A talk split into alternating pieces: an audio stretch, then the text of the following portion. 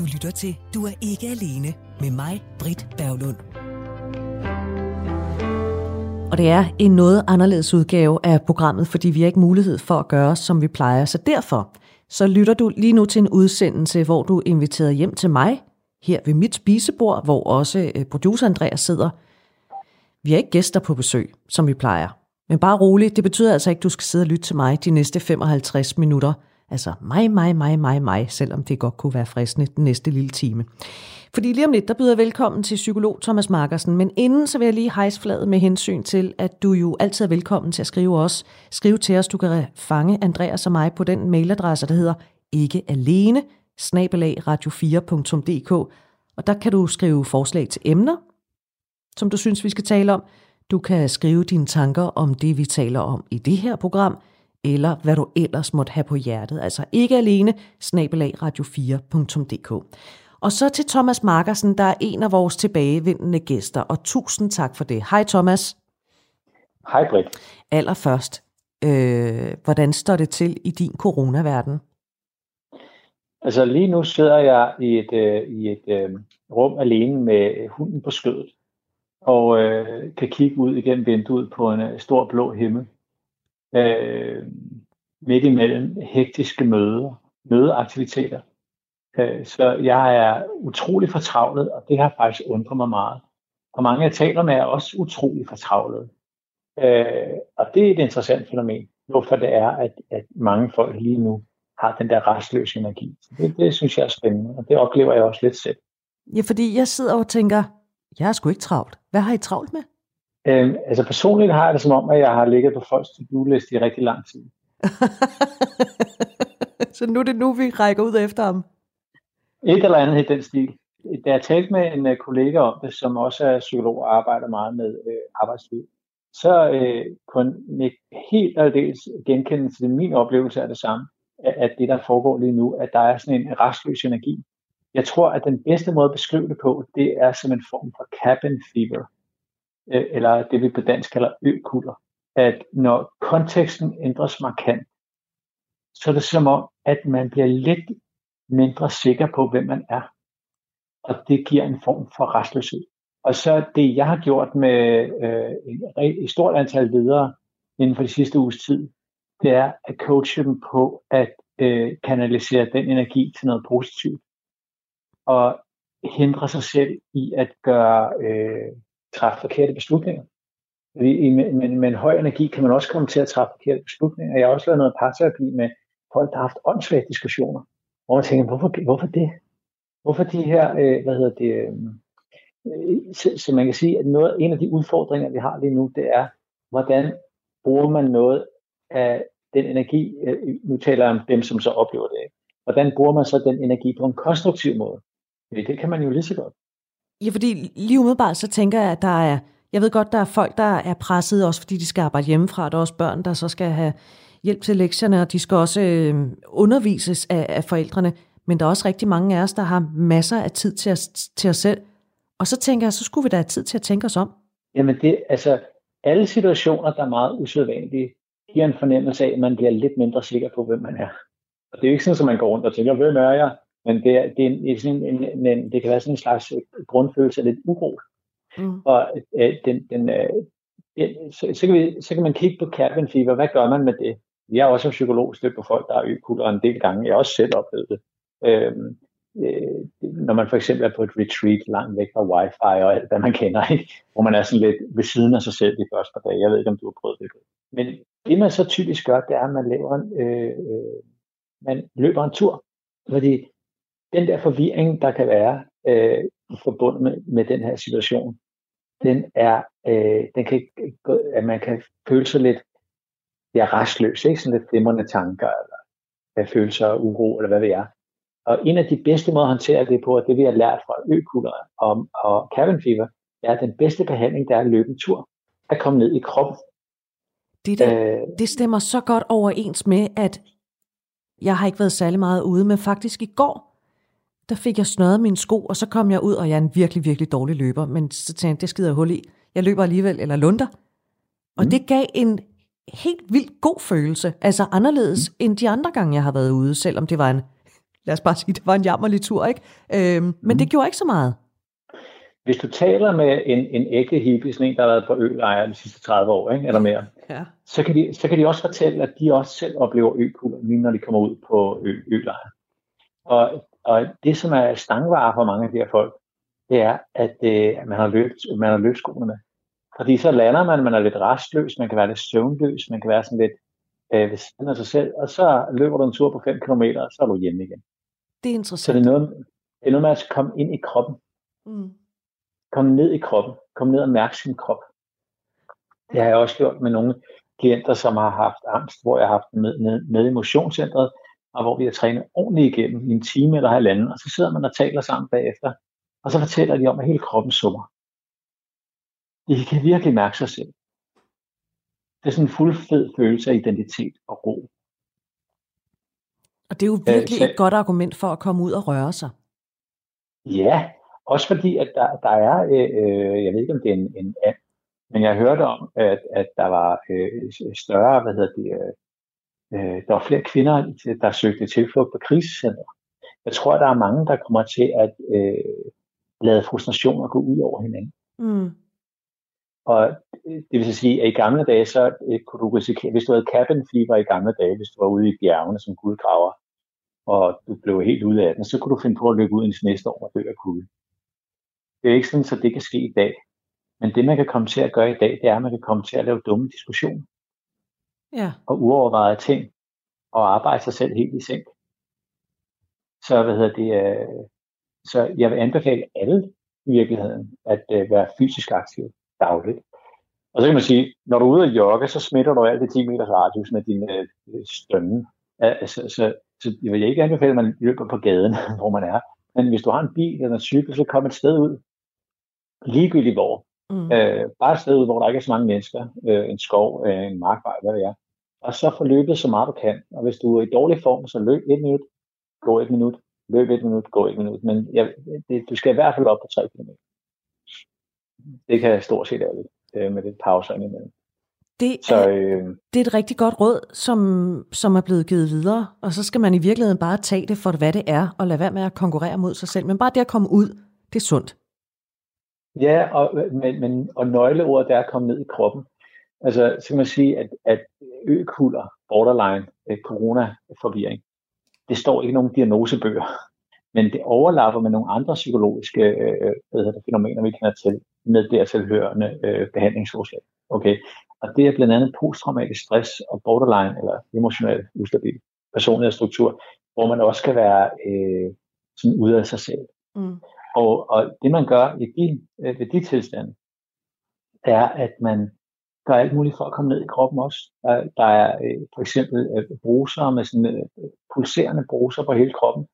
Det er noget, man bruger på nogle øh, med posttraumatisk stress, så man virkelig kan mærke sig selv. Jeg ved ikke, om du kan forestille dig, at man sætter den der pulserende bruser helt ned på tæerne, og så kører hele vejen op igennem kroppen. Så man virkelig sådan bliver fortalt, at kan mærke sig selv hele vejen igennem. Man kan også gøre det ved at dufte til ting, eller spise, eller lave noget med hænderne, noget lær, eller hvad ved jeg. Øh, at, at, at, øh, fordi det er i princippet en dissociativ tilstand. Man er der, og man er der ikke. Det er sådan lidt forvirrende. Så alt, hvor du kan mærke din krop med et eller andet, det er noget, der øh, modvirker øh, forvirring og uro, øh, som der er i tiden. Øh, det vil sige, det er meget, øh, det er ikke psykoterapi, det er virkelig bare adfærds, øh, adfærdsterapi på en selv. Mm. Øh, og, øh, og, og jeg tror, min erfaring, også sådan som jeg forstår fænomenet, så er, så, så er løbeturen, det er nummer et. Det er den, øh, fordi du rent faktisk mærker din krops tyngde under dig når du løber. Ja, det, så, det gør man. Det, ja, det gjorde jeg. det, ja, det bekræfter Det bekræfter dig, ikke? Altså i dig selv.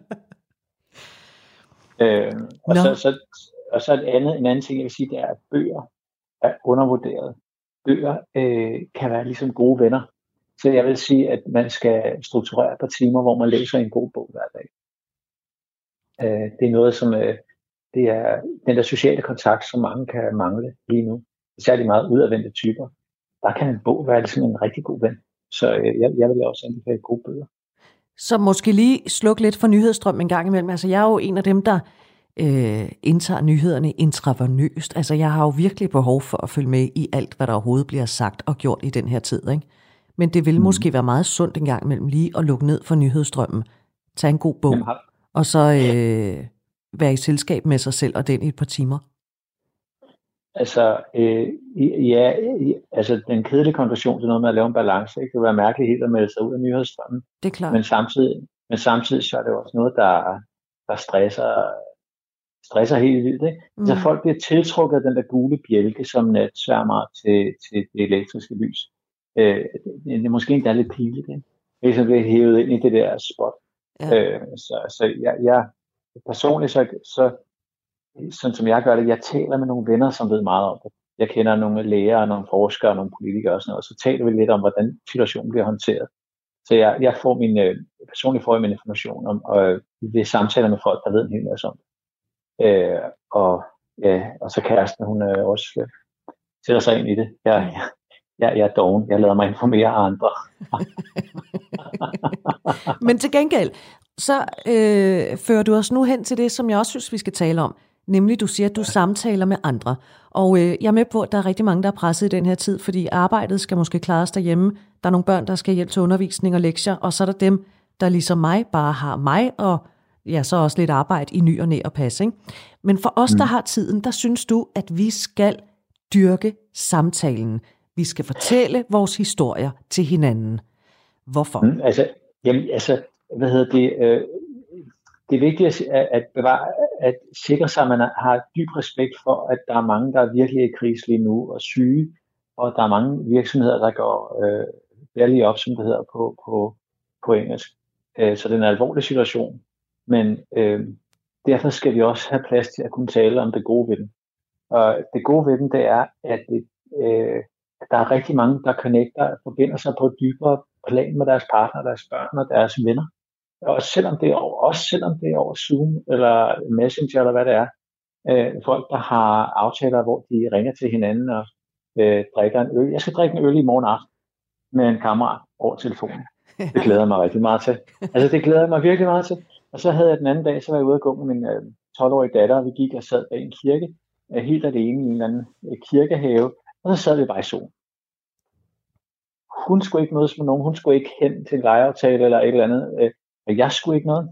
Der i, i, i øh, forgårs, eller hvad det var, og så sad vi der i solen, eller i søndags, tror Så sad vi i solen, og så, hvad hedder det, så du piblede der nogle samtaler op derfra.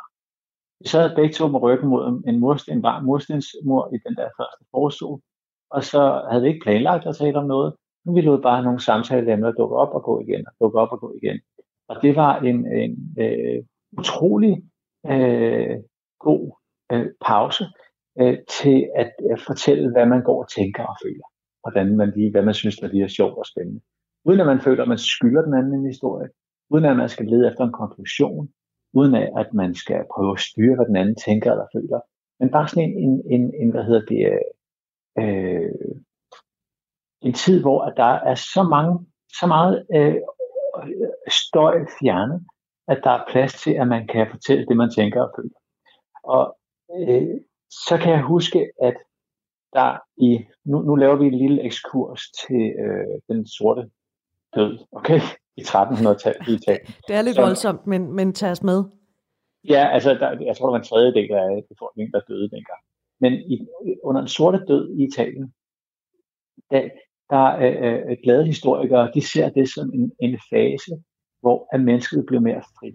Det vil sige, den, det frie menneske, vi kender i dag, det blev blandt andet støbt dengang. Og hvad der skete dengang, det var i Italien, det var, at præsterne øh, døde, og kardinalerne døde, præcis ligesom alle andre, og de lå i hulter til bulter, skidt og snavs i gaderne. Øh, så folket mistede lidt tillid til de her naturlige autoriteter, Gud og præsterne. Og øh, øh, hertugerne døde jo også og kunne ikke opkræve penge. Så der, det, der skete, det var, der skete et skred i autoritetstro. Og øh, så er der sådan en historie, der hedder Decameron, som øh, handler om syv unge, der øh, flygter til en villa øh, lidt uden for Firenze. Og der fortæller de så hinanden løslukkende, sjove, sjove, vilde historier. Og det er sådan en novelle, novelle samling skrevet af de Borg, jeg han havde der i 1350 eller deromkring. Øh, og grundlaget, altså grundstemningen i historien, der er, at der er ikke noget guddommeligt regnskab. Det gode liv kommer ikke af at være from. Det der, de ulykker, der udtræf, du, du, du kommer ud for, det er ikke Guds bestemt. Det er skæbne, der er uforudsigeligt.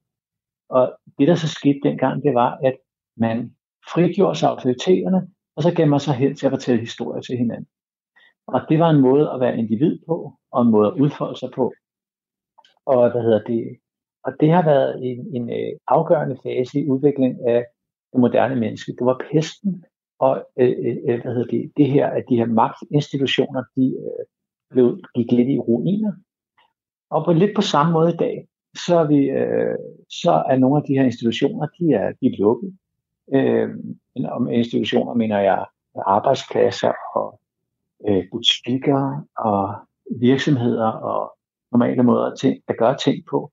Og så er der en eller anden, en eller anden hvad hedder det, lejende kreativ energi nedenunder det hele, øh, som man skal udnytte. Og, og den kan man også udnytte med, med de, hvad hedder det, med de historier, vi fortæller hinanden, og det samvær, vi har. Rigtig mange af dem, jeg coacher, der siger jeg, prøv at, kan du ikke sætte to timer til side hver dag til at være sammen med din 11-årige dreng, for eksempel? Mm. Øh, det havde jeg ikke tænkt over. Hvad skal jeg så lave der? Eller hvad sådan? Jamen, hvis du sætter to timer af, så går en tur. Og se, hvad der sker. Så det her, det her hvad hedder det, øh, at bruge den her lidt kaos-tid til at, til at, øh, at fortælle mere frit, hvordan man tænker, hvad man oplever, hvad man frygter. Jeg ser det som en god mulighed for gode samtaler. Men hvordan kan man vide, om det, man har at sige, er interessant nok for den anden at lytte til, eller ens historie er interessant nok til, at andre gider at høre den? Som udgangspunkt kan man ikke vide det. Øh, I, i kommunikation taler vi om relevansprincippet. Øh, det, man, det, man siger, skal helst være lidt relevant for den anden. Øh, nu er jeg fra en familie, hvor at, at øh, relevansprincippet det ikke er blevet øh, hvad hedder det, øh, dyrket så meget. Folk, folk snakker meget med min familie, det ved jeg ikke, om man kan høre på mig. Men hvad hedder det? Øh, øh, men, men, men sagen er den, at du kan ikke rigtig nødvendigvis vide, øh, hvor din fortælling tager dig hen. Så du kan ikke rigtig nødvendigvis vide, før du begynder at fortælle om noget, du tænker eller føler, så kan du ikke rigtig vide, hvor relevant det er. Hverken for dig selv eller for den anden. Så det kan du ikke rigtig vide, før du har talt i et stykke tid. Øh, men det, der sker i den normale hverdag, det er, at vi ikke sætter ord på det, vi tænker og føler så meget. Øh, fordi vi ikke giver os selv tid til det, og andre giver os heller ikke tid til det. Det vi lærte på psykologistudiet, det var blandt andet, at øh, en øvelse, hvor vi øh, skulle øh, lade den anden tale i 20 minutter, uden at vi måtte sige noget. Og det er helt afsindigt, hvor sådan en historiker egentlig bevæger sig hen. Altså 20 minutter, det er lang tid. 20 minutter er rigtig lang tid. Altså det er næsten lige så lang tid, som vi to har talt sammen nu. Ja, og det er en formidabel øvelse. Fordi det, det man oplever, det er, at de her ting, vi fortæller hinanden, de har forskellige, de har forskellige øh, hvad hedder det, øh, dybder. Ikke? Altså hvis, hvis, du, hvis du kun laver interaktioner, hvor jeg taler 10 sekunder, du taler 10 sekunder, så når vi aldrig helt at komme hvad hedder det, dybt ned i, hvad vi tænker og føler. Så en god samtale, den er blandt andet baseret på, at vi lader den anden tale i lang tid. Så uden at man øh, kommer med kommentarer, uden man afbryder? Altså, øh, hvis man ikke er vant til at fortælle om, hvad man tænker og føler, og det er der rigtig mange mennesker, der ikke gør. Virkelig mange mennesker, som går og brænder inde med de fantastiske historier, de egentlig har på hjertet. De erfaringer, de har. De tanker og drømme, de har. De frustrationer, de har haft. Altså, øh, med alle de oplevelser, det moderne menneske har, så er det, så er det helt utroligt, hvor lidt vi egentlig artikulerer af det, vi tænker og føler. Så vi, vi går alle sammen rundt med et kæmpe underskud. Og øh, noget af det tragiske ved, at vi ikke er gode til at give os tid til at artikulere det, vi tænker og føler og oplever, er, at når vi begynder at artikulere os selv, når vi begynder at formulere det, vi har oplevet, det vi tænker og føler, så folder det sig ud, og så bliver man klogere. Og så tænker man, nå ja, Og så bevæger det en videre i historien og videre i historien. Så pludselig, når man har siddet i en god samtale i en times tid, så er man faktisk blevet klogere. Det er sådan en lille mirakel. Mm. Øh, og det vil så sige, at jeg tror, at mange af os går med det her underskud, og så tænker jeg, at den her tid er helt suveræn til at få det foldet lidt ud. Og så kan man for eksempel lave det som en lille leg, at man øh, skiftes til at fortælle noget i 10 minutter. Og så, hvad hedder det, hvis det er meget svært, fordi man ikke er vant til at fortælle om sig selv, fordi man tænker, at man ikke, øh, man har at sige, ikke er relevant nok.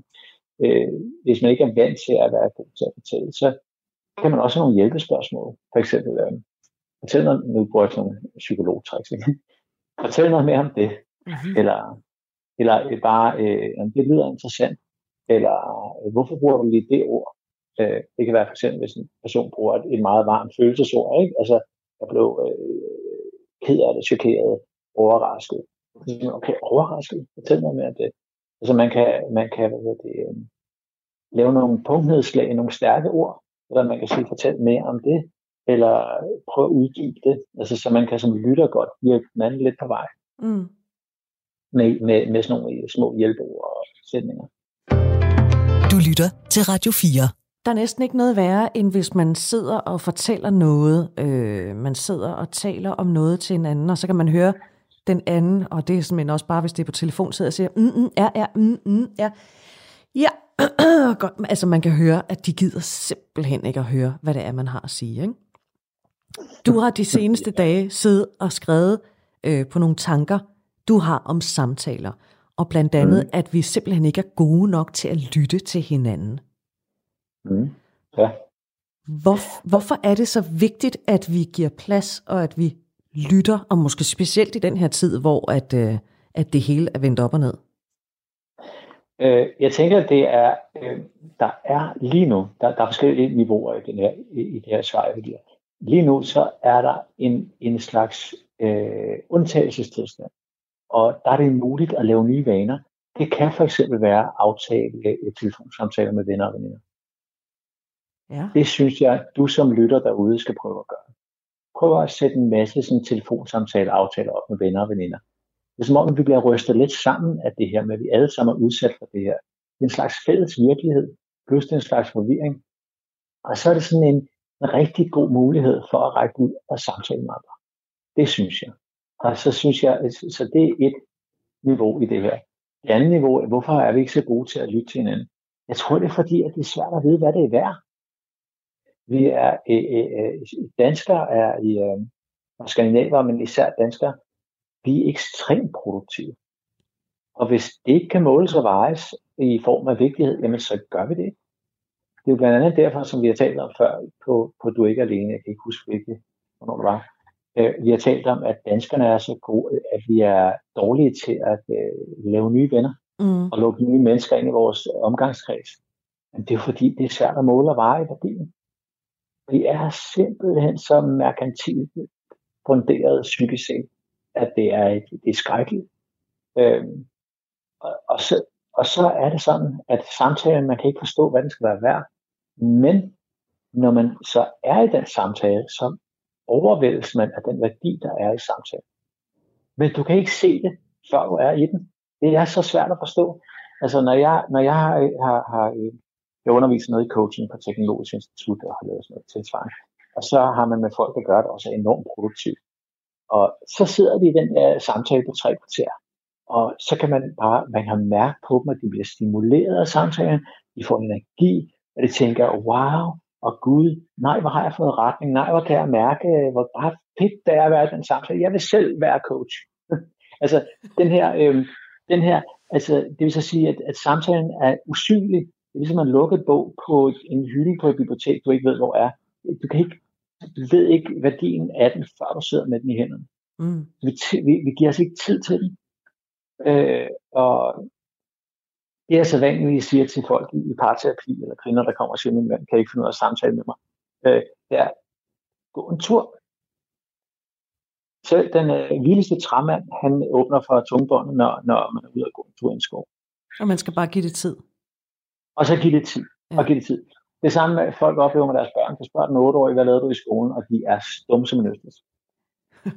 øh, Men hvis du tager, går en tur på en halvanden time i en park, og snakker om dit eller dat, så lige pludselig begynder barnet at fortælle. Så, øh, hvad hedder det, øh, vi ved ikke, øh, så man kan sige, man kan sige det sådan her, vi, det er svært at koordinere og sige, nu skal vi have en god samtale. Men du kan sætte rammerne. Men hvorfor, hvorfor er det, at man, øh, man kan tage de der lidt længere samtaler, eller det kan føles som om, det er nemmere at tage de længere samtaler, når man for eksempel, som du siger, går en tur, eller man mm. sidder og kører i en bil fra A til B, eller øh, et eller andet, i stedet for når man sidder over for hinanden. Hvorfor er det nemmere? Øh, Sådan opfatter jeg det i hvert fald, at det er nemmere. Altså det kan være, at vi skal skrive den gamle Freud af, som kaldte det for øh, alter ego-identifikation. Alter ego-identifikation? Ja, det vil sige, at alter det er det andet. Ego mm. det er et jeg, ja. og identifikation det er at, øh, identi- at forbinde sig med. Så det er at forbinde sig med et andet jeg. Altså, så når du går en tur sammen, øh, øh, så er det som om, at øh, man bliver lidt til hinanden, fordi man gør det sammen. Det er ligesom, når man sidder og fisker sammen. Så bliver man er lidt, man smelter lidt sammen. Øh, eller eller øh, man forbinder sig med hinanden. Mm. Øh, altså det mest, altså der er det, det grælde eksempel, det er fra USA. Det er, når folk kommer ud af fængslerne efter flere årtier, så kan de slet ikke relatere til andre mennesker. Og øh, ofte i hvert fald. Og det er også derfor, at mange af dem gerne vil blive fængslet. En af de måder, de laver sådan en terapi på de her mennesker, det er, at de, øh, de får dem til at arbejde for eksempel i gardnerier. Der arbejder de side om side med andre mennesker, uden at de skal snakke. Så begynder de at vende sig til at være sammen med andre mennesker. Det er altså ego-identifikation. Mm. Det er at være sammen, uden at der er konfrontation. Det er at være sammen, uden at man, man føler, at man skal øh, forsvare sig, forklare sig, øh, stå inden for noget, forsvare noget. Øh, så at det at gøre noget sammen, så hiver man ligesom konkurrencen og facaden og egoet ud af det. At man, hvad hedder det, øh, man glemmer, man glemmer, at, at der er øh, konfrontationsmulighed i det, fordi det er som om, man er et. Mm. Okay, det bliver altså lidt abstrakt. Jeg håber, at uh, du nej, det, lytter. Jamen, det, nej, det, jamen, det er fint med, jeg, eller fint nok, jeg, jeg er fuldstændig med. Øhm, da vi talte sammen i går, Thomas, øh, forud for, at, at vi skulle optage det her i dag, der sagde du, ja. og jeg citerer, de personlige historier er porten til et større liv. Sådan tror jeg, du sagde. Ja, og det mener jeg, og øh, hvad hedder det, og øh, og det er, det er sådan, at den, der kan artikulere sig omkring det, han hun oplever, føler sig fri, næsten som havde man vinde. Det er svært at beskrive, hvor fantastisk det er at kunne artikulere sig ordentligt. Jeg tror, selve øh, psykoterapiens grundlag hviler på den oplevelse. Oplevelsen af, at jeg kan rent faktisk beskrive det, jeg mærker. Jeg kan beskrive det, jeg oplever jeg kan beskrive øh, det, jeg er forvirret over. Jeg, jeg kan beskrive øh, det, jeg gerne vil. Den der opdagelse, at du kan i agtage, observere i agtage, symbolisere, kaldes det også, og beskrive det, der er i dit liv. Det er en fantastisk frihed. Det er som om, man, du går for, hvis du ikke kan artikulere dig omkring det, der foregår, så er det som om, du står på en kvadratmeter. Og du kan ikke bevæge dig videre end det. Når du begynder at sætte ord på det, du ser, og det, du tænker og føler, så er det som om, at det bliver større og større og større og større. Du får større og større bevægerum. Øhm, og det er egentlig en af de store tragedier, det er, at vi har en øh, efterhånden voksende underklasse af især farvede drenge, som ikke har et ordforråd på mere end 30 år. Deres liv er så små. Mm. En fantastisk frihed at kunne beskrive, kunne pege på Sydamerika på et kort, at kunne hvad hedder det, beskrive forskellige følelser. Ja, og, og, og også, så, så det er at kunne, øh, det var noget, Albert Camus gik meget op i, den eksistentialistiske forfatter. Jeg, jeg tror, at det, de gjorde dengang med den store roman, som blev til de sidste 200 år, det var, at hensides Guds orden og fars øh, bestemmende pegefinger, så er du et frit menneske. Og hvad skal et frit menneske? Jo, han skal orientere sig. Han skal kunne vide og mærke, hvem han er, Mm og kunne forstå sig selv, og tage ansvar for sig selv, og kunne kommunikere til andre, hvad han tænker og synes, og hvad han ikke vil. Så den personlige fortælling, det er en, hvor du orienterer dig i verden, og du forankrer dig i verden, og du lader andre folk elske dig, fordi så kan de virkelig se dig. Ja, fordi det er jo så den, min, mit næste spørgsmål, det er, at det kan godt være, at det har en vis værdi, at man får fortalt nogle personlige historier, som øh, det er jo altid rart at få lettet sit hjerte. Øh, men hvis man sidder som modtager, altså hvad kan jeg få ud af, at andre fortæller personlige historier? Kan det, kan det også der være porten til et større liv? Jamen, ser du, det er noget af det interessante, og det er, at det er ikke, de personlige historier bliver ikke bremset kun af fortællerens øh, generthed, eller angst for, om det er relevant nok. Historien bliver også bremset af lytteren. Det, som bremser lytning, det er ikke så meget kedsomhed, som det er angst. Det, der bremser lytning, det er den historie, jeg sidder og lytter til lige nu, og som jeg ikke selv bremser. Hvilken genklang vækker det i mig? Hvilke dele af mig spejler sig i den historie? Og hvordan har jeg det med dem? Og kan jeg overhovedet rumme det?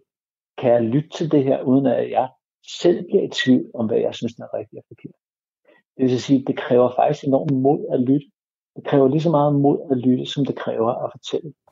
Du lytter til Du er ikke alene med mig, Britt Berglund. Og en lidt anderledes udgave af programmet, fordi vi jo også er coronaramte, og derfor så sidder producer Andreas og jeg lige nu ved mit spisebord og optager øh, den her udsendelse. Hvis du netop er hoppet med, så kan jeg sige, at du er gået glip af rigtig mange gode ting. Gå ind og hente øh, programmet som podcast. Det kan du gøre der, hvor du henter dine podcasts. Eller du kan lytte til det på Radio 4's hjemmeside. Der kan du også hente det som podcast. radio4.dk jeg har øh, de sidste, den sidste gode halve times tid, der har jeg talt med psykolog Thomas Markersen, og Thomas han er her stadigvæk på telefon, men nu skal vi lige hive en mere med ind i den samtale, vi har, nemlig Sofie Dambæk Rasmussen, single, bosat i det centrale Odense, vant til at have mennesker omkring sig. Lige nu sidder derhjemme. Hej Sofie. Hej så. Hej Sofie. Hej så. Sofie, du arbejder hjemme, så din dag den er sådan rimelig struktureret. Timerne fra 8 til 16, dem er der styr på. Du arbejder, du ligger ikke på sofaen og nipper til chokolade og keder dig, øh, som nogle af os andre gør. Øhm, men når du kigger ud på virkeligheden, og du bor i den centrale del af Odense, så kan du godt se, at der er lidt mere stille, end der plejer at være. Ja, det er helt tydeligt. Og det der med, når så du er færdig med din arbejdsdag, og hvor mange af os synes, det er fantastisk at smide sig på sofaen, glo fjerner, strikke, måske øh, sætte sig ved et bord og bygge et modeltog, øh, der er det sådan, at du er, kan man sige, du er lidt udfarende? Øh, Ja, under normale omstændigheder. Ja, lige øh, præcis. er Nu jeg. taler vi sådan en Ja. helt almindelig uge. Altså for, for to måneder Ja, siden, præcis. så havde jeg spurgt dig, Sofie Dambæk, øh, hvor mange øh, aftaler vil du have i kalenderen på sådan en uge?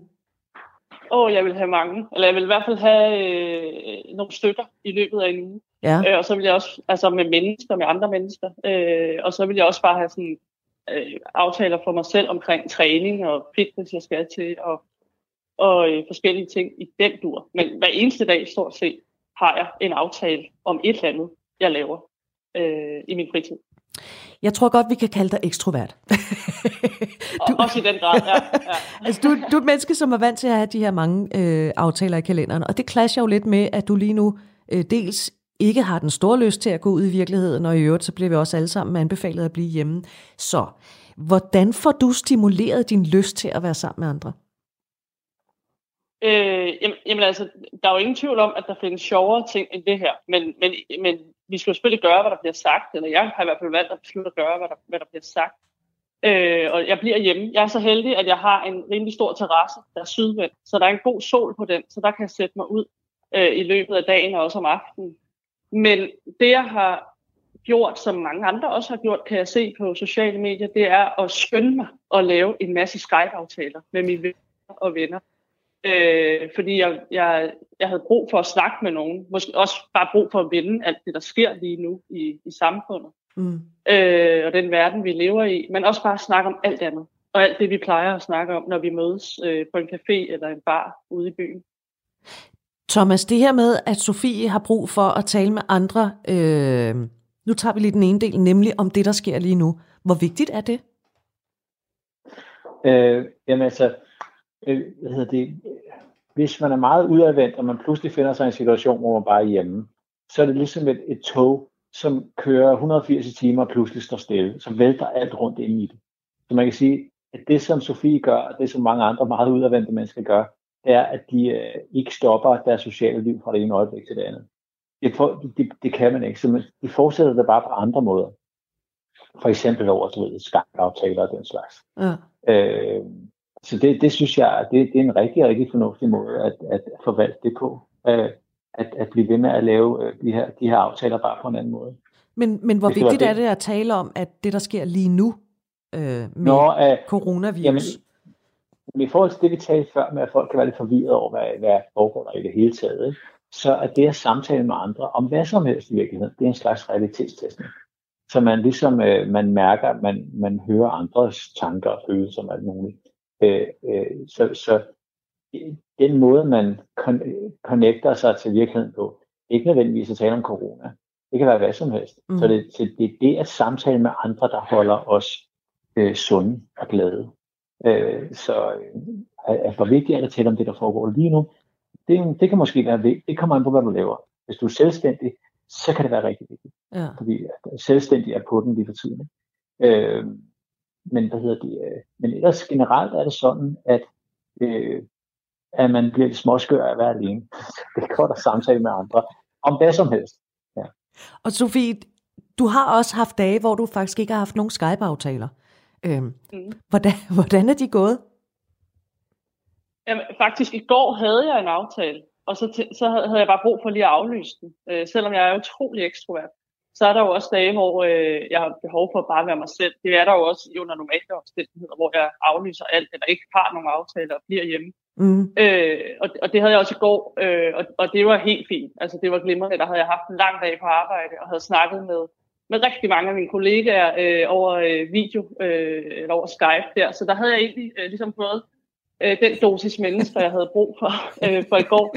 Så det fungerer også fint, men der er også, altså, der er også dage, hvor det, øh, hvor, det, hvor det selvfølgelig er en, en udfordring. Altså det skal lige sige, at jeg klarer mig fint, og jeg har det øh, helt udmærket og jeg, jeg trives fint under de her øh, vilkår, det er, og jeg har også bare besluttet mig for, at sådan er det, og, og, og så får vi det bedste ud af det. Men, men i søndags, der var jeg nødt til at ringe til mine forældre og sige, nu spiser vi aftensmad sammen, fordi jeg er lige ved at blive helt skør. Øh, og, og så spiste vi sammen, og så, øh, så gik jeg øh, glad i seng og var klar til en ny uge derefter. og det falder jo egentlig meget godt i tråd med det, du sagde før lige, Thomas. Man kan godt blive lidt småskør af ikke at tale med nogen. Jamen altså, der er en teori om, at at øh, den måde, vi i princippet holder fast på vores øh, mentale sundhed, det er via samtaler med andre mennesker. Det vil sige, at man er ikke som udgangspunkt mentalt sund. Man er som udgangspunkt lidt forvirret. Og så er det selve det, at vi relaterer til andre og mærker andre og ser andre også er her i livet, og ser andre også har tanker og følelser. Det er det, der på en eller anden måde stabiliserer os og normaliserer os. Mm. Altså, hvad hedder det? Øh, så, så det er ikke sådan, at der, der er fare for, at folk øh, øh, øh, mister forstanden. Men, men man kan godt blive lidt kulret. Ja. Og så kan man ja. godt få det der økulder. Ja, man kan få en smule økulder af det. Ja. Men det er bare generelt sådan, at, at, generelt sådan, at vi øh, bruger hinanden, øh, bruger det sådan, sådan, men øh, vi, øh, underbevidstheden i os benytter den anden øh, øh, de andre mennesker til at øh, få ro på. Mm. Og øh, det vil så sige, at man, man, øh, at samtaler er vigtige for vores øh, psykiske tilstand, og det, det er derfor, man ofte ser med teenager, som isolerer sig, i hvert fald i gamle dage, skulle jeg til at sige, før alle var på, på øh, sociale medier hele tiden. En af de bedste måder at behandle teenager på, som var fra dem, det var bare at sikre sig, at de var sociale. Interessant. Det kunne, øh, det kunne simpelthen stemme deres drenge, at komme mm. ind i bandet. Altså, så, så hvad hedder det, de der sociale kontakter, det, øh, de er utrolig vigtige for vores, for vores stabilitet. At der så er sådan nogen som Sofie, som kommer til at fylde kalenderen så meget ud, at man tror, det er løgn. Ikke? Altså, det, det, det, er jo, det kan jo også være et problem. Men der kan jeg, kan jeg høre på hende, hun kan trække stikket ud en gang imellem, og det er jo øh, super godt, at hun kan mærke det og, og respondere på det. Sofie, udover at øh, du kan lave sådan nogle Skype-samtaler en til en, så laver du også gruppesamtaler. Ja. Øh, der er der, du har opdaget, at når man laver gruppesamtaler, så kan man ikke så godt tale i munden på hinanden. Nej, Og nej, det er frygtelig svært. Ja, så hvad, hvad er det, du har opdaget øh, ved de her gruppesamtaler? Jamen altså, nu har det jo øh, kun stået på en uge det her, men jeg havde en øh, 3-4 gruppesamtaler i sidste uge, hvor at den første, det var ren kaos. Ikke? Altså, vi snakkede i munden på hinanden, og vi glemte os lidt at, at lytte, og så kunne den ene ikke høre, den tredje kunne ikke høre, den fjerde hoppede af. Ikke? øh, og, og der fandt vi ret hurtigt ud af, at hvis det skulle lykkes, og alle skulle have en nogenlunde god oplevelse, så var vi nødt til sådan lidt at tale en af gangen. Øh, ikke forstået på den måde, at vi rakte hånden op og sagde noget, men man bød ind, ligesom når det gav mening, og det kan man jo altid se i en, rela- en grupperelation, når man kender hinanden. Hvem taler nu, eller hvis tur er det nu? Øh, og der fandt, altså der var min egen sådan, personlige erfaring var bare, at jeg lyttede meget mere til det, der blev sagt, end når vi sidder øh, på en bar eller en café eller hjemme hos en af os. Blandt andet fordi, at, at det her med, at man ikke kunne afbryde hinanden, fordi så var det rent støj. Det kan man lidt lettere, når man sidder i samme rum, og på en bar, der er der jo en masse andet støj, der også forstyrrer en. Øh, så jeg lyttede lige pludselig meget mere, og havde, nej det ved jeg ikke, men måske havde jeg bedre input til det, der øh, blev sagt. Det håber jeg, at de følte, men det har jeg ikke lige spurgt dem om. Men altså, Altså, du følte øh, måske også, du blev lidt kvalificeret. jeg blev bedre klædt på, ja, det synes jeg. Øh, fordi jeg faktisk havde hørt hele sætningen, i stedet for bare at høre øh, brudstykker af den. Jamen, der er jo heller ikke noget værre, når man bare sidder og venter på at selv at komme til fadet, vel? Så kan man... Præcis. Kan de andre for helvede da ikke holde deres kæft? Hvad hedder det? øhm, Så du, du er måske i virkeligheden øh, blevet bedre til at lytte her i løbet af bare den seneste uges tid? Øh, det er måske en hurtig konklusion at drage, men, men det er i hvert fald noget, jeg har tænkt over. Øh, og det, jeg vil håbe, inderligt håbe, at jeg tager det med ud på den anden side af det her. Fordi det er en kvalitet og en god egenskab at kunne lytte til folk. Øh, det synes jeg nu også, jeg har gjort indtil nu, men øh, man kan altid blive bedre til det. Så det håber jeg, at tage med. Thomas, hvad siger du til det, Sofie siger her, med at, øh, at det har en værdi at lytte til folk? Jamen, jeg, jeg tænker, jo, for det første øh, kan jeg genkende den, det, det hun, hun siger. Og for det andet, så kan man, man kan kalde det et benspænd øh, for samtalen. Det her med, at det skal være på Zoom, hvor man sidder fire sammen, for eksempel. Og det er et godt benspænd. Og det er noget, man øh, bruger for eksempel i parterapi, hvor man siger, øh, så kan du have folk, og det, det, det overrasker mig gang på gang. Eller det, gjorde, det gør det ikke så meget mere, det gjorde det engang. Når man tager nogle folk, der har været sammen i 20 år, som øh, gimlende begavede, øh, søde, åbensindede mennesker, som tror, de kender hinanden og kan afslutte hinandens sætninger. Og så hvis man øh, beder dem om at ikke at kun at, at tale i tre minutter, så den anden taler i tre minutter, så den første taler i tre minutter, hvis- hvis sådan noget i den stil, ikke? Så, øh, så sidder de efter 10 minutter og kigger på hinanden, som om der, de sidder ved siden af en frem. Og det eneste, man har gjort, det er, at man har øh, hindret dem i at afbryde hinanden og påvirke hinandens øh, talestrøm. Så der er utrolig meget at hente på øh, det, netop det, Sofie har erfaret, at det, eller at det her et, et specifikke benspænd, hvor at man aftaler, at man ikke må afbryde hinanden, og man har taletid. Og det er i virkeligheden en urgammel tradition, der også er forbundet med sådan noget the talking stick, eller hvad det hedder, ikke? at man skiftes til at holde pinden, mens man taler. Ikke? Ja. Øh, så det er, det er en øh, rigtig, rigtig god, øh, øh, et rigtig godt benspænd. Og øh, det store spørgsmål, det er i virkeligheden, om man kan finde ud af at tage det med ud i den virkelige verden, som Sofie selv også, også øh, tænker på. Ja, fordi hvordan gør man så det? Altså hvis Sofie virkelig gerne vil tage det her med videre ud på den anden side af, af det, vi oplever lige i øjeblikket, det er jeg sikker på, altså det lyder på, på dig, Sofie, som om, at, at det er, der er gået lidt en pros op for dig. Hvordan gør man Mm. så det, Thomas? Altså er det bare med hele tiden at være super opmærksom på det, eller mute sin telefon, eller et eller andet, som man ikke kan afbryde, eller hvad ved jeg? Der er en mental model, der hedder øh, trafiklyset for samtale. 20 sekunder, ja. 20 sekunder grønt lys. Det vil sige, at man kan godt tale i 20 sekunder, uden at den anden keder sig. 40 sekunder, øh, øh, så kommer man op i det gule lys. Ikke? Og hvis man har talt i 60 sekunder, så er man op i det røde lys, så begynder den anden at kede sig. Det er, sådan en, det er en grundlæggende måde, det er en grundlæggende regel for samtaler i verden. Øh, men øh, jeg tror, som nogen kan benytte sig af. Ikke? Øh, Men så kommer vi jo ikke ud i de der gode, lange samtaler, vi talte om. Så det, det er sådan en, det er i virkeligheden måske ikke den bedste model, jeg kunne have nævnt. Men den, den, øh, en, en, bedre, en bedre model for gode samtaler, det er noget med to minutter så. Mm. Eller fire minutter. Øh, der er nogle mænd, der tæller nedad fra 20 langsomt, mens andre taler, ikke? så de kan lade være med at afbryde. Det er helt forfærdeligt. Altså det er jo nærmest sådan, at det er jo det trick. Ikke? Ja. Øh, men jeg tænker, en specifik mental model, det, det som vi, øh, det som vi kalder det i øh, øh, supervisionsgrupper i psykologiens verden, det er at brænde ind med ting, eller sidde på sine hænder. Altså mentalt sidde på sine hænder. Fordi det, når man sidder i supervisionsgrupper med, med unge psykologer, så og man tager en case op, så sidder alle otte mennesker rundt om bordet og har den perfekte replik eller løsning til netop det, der bliver sagt. Men måske er det ikke ens tur til at sige noget. Eller måske kan man slet ikke sige noget. Og så sidder man der, holy shit, hvor er det ubehageligt ikke at sige det, som jeg har på hjertet. Og så det, det, er noget, man, øh, så det er noget, man kan træne øh, sig i, at øh, man, man lader være at sige noget og påvirke samtalen, og så opdager man, at, øh, at jorden stadigvæk er rundt, selvom man ikke har blandet sig. Så noget med at lære, at øh, lære af historien folde ud på den andens præmisser. Mm. Øh, uden, og så bruge sådan nogle ord, som at sidde på sine hænder eller brænde ind med ting. Det er sådan nogle, det er sådan nogle vendinger, folk kan have i sig og bruge. Ikke? Øh, Sofie... Jeg håber, I kan bruge noget af det til noget. Jo, men det er jeg da helt sikker på. Øhm, Sofie, taler du mere med andre nu, end du gjorde, før vi fik besked på, at vi skulle blive hjemme? Hmm. Altså, det, det er på en anden måde øh, nu. Øh, altså, jeg taler lige så meget med mine kollegaer øh, i løbet af en dag, som jeg gjorde, mens jeg var på arbejde. Altså, der er den lille forskel, at jeg bliver ikke forstyrret hele tiden, du ved, af, af små hyggelige snakke og sådan noget. Så ja. jeg, jeg skulle også mere effektiv på mit arbejde, hvilket jeg aldrig havde regnet med skulle ske.